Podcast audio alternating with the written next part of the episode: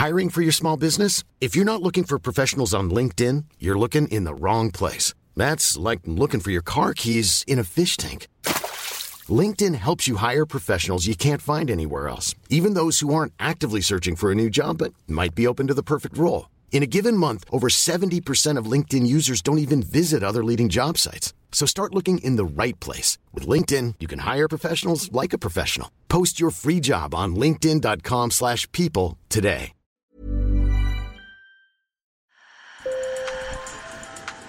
Bonjour. Hello. Hola. Marhaba Sur le fil. Le podcast d'actu de l'AFP. Des nouvelles choisies pour vous sur notre fil info. Dans l'univers des implants cérébraux, deux nouvelles ont fait le tour du monde. Un homme paraplégique a réussi à remarcher et contrôler ses mouvements par la pensée. C'est une première, une prouesse scientifique réalisée entre la France et la Suisse. Qui transforme les pensées en action. Ça veut dire des implants localisés au niveau de la région de notre cerveau qui contrôle normalement les muscles des jambes. On capture cette pensée avec des implants et on les transforme en activation électrique de la moelle épinière pour aller activer les muscles des jambes comme le patient le ferait normalement pour marcher. Aux États-Unis, Neuralink, start-up d'Elon Musk, a annoncé fin mai avoir obtenu l'autorisation de tester des implants sur des cerveaux humains. L'objectif est aussi médical, aider des personnes paralysées ou atteintes de maladies neurologiques. Sauf qu'à terme, Elon Musk, polypatron, à la tête de Tesla, SpaceX ou encore Twitter, voit plus loin. Il veut marier en quelque sorte l'homme à l'ordinateur, fusionner intelligence humaine et artificielle pour doper les capacités de notre cerveau. Alors dans cet épisode de Sur le fil, on fait le point sur ces neurotechnologies, ce qu'elles apportent à la recherche et les questionnements éthiques qu'elles soulèvent. Sur le fil. Notre cerveau, c'est 200 milliards de cellules et un organe qui sert à tout. Nous sommes notre cerveau. Notre cerveau, il nous sert à percevoir le monde, il nous sert à agir sur le monde. Hervé Schneves est directeur de recherche au CNRS à la tête du centre neurosciences Paris-Seine. Ce neurologue rappelle que les implants cérébraux, ce n'est pas nouveau. Il a été possible dès la fin des années 90 euh, de pouvoir ramener à une situation quasi normale des formes particulières de patients atteints de la maladie de Parkinson, donc des jeunes parkinsoniens totalement bloqués.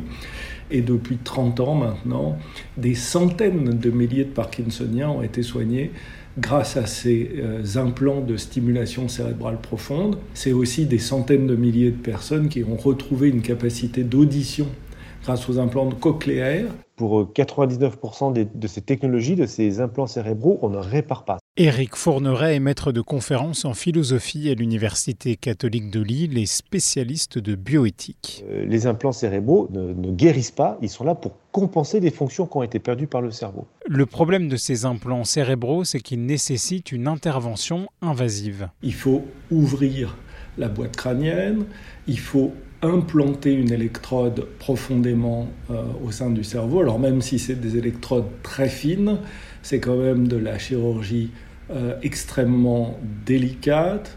Ça s'adresse à un nombre restreint de personnes.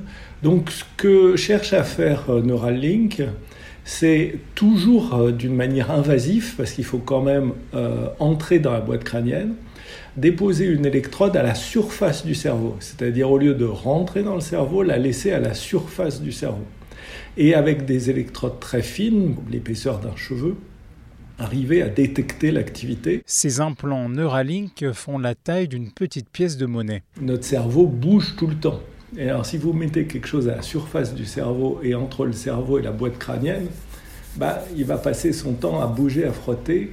Euh, c'est un des problèmes qui a été vu lors de l'expérimentation animale parce que les, les, cols biologiques qui avaient été utilisés par Neuralink soit ont, ont perturbé le tissu, soit n'ont pas tenu et du coup l'implant a bougé. D'autres questions, notamment éthiques, se posent. Est-ce que les données sont centralisées par Neuralink?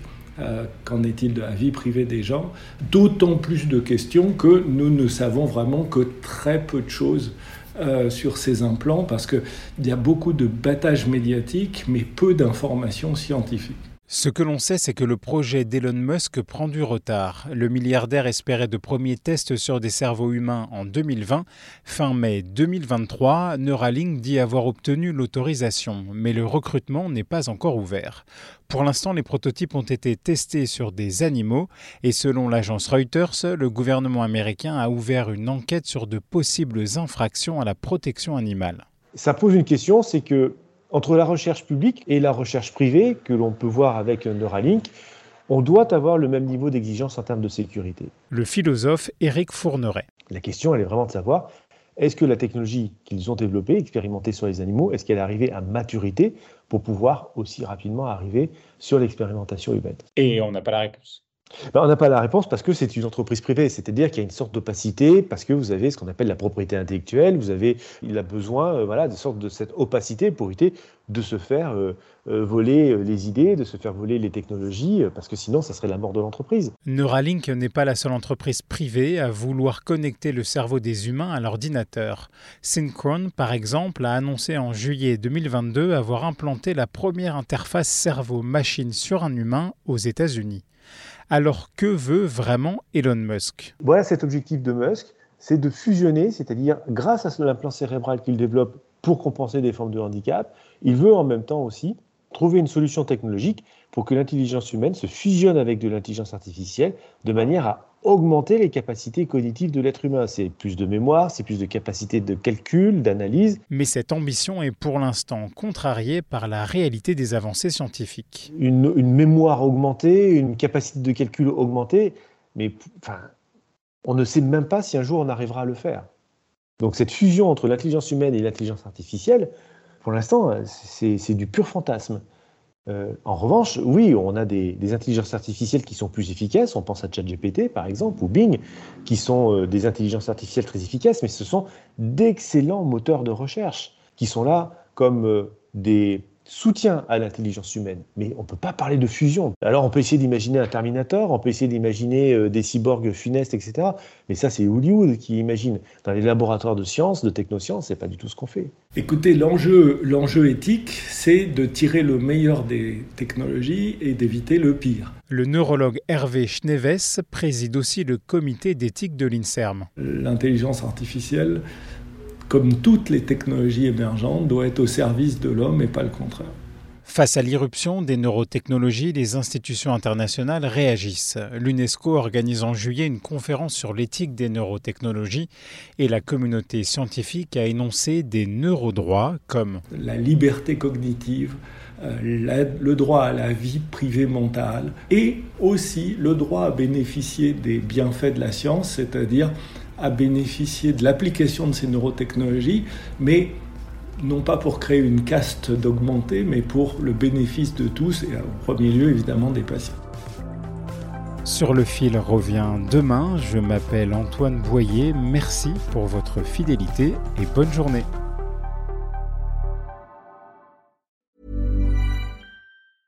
Mom deserves the best, and there's no better place to shop for Mother's Day than Whole Foods Market. They're your destination for unbeatable savings, from premium gifts to show-stopping flowers and irresistible desserts. Start by saving 33% with Prime on all body care and candles. Then get a 15-stem bunch of tulips for just $9.99 each with Prime. Round out Mom's menu with festive rosé, irresistible berry chantilly cake, and more special treats. Come celebrate Mother's Day at Whole Foods Market.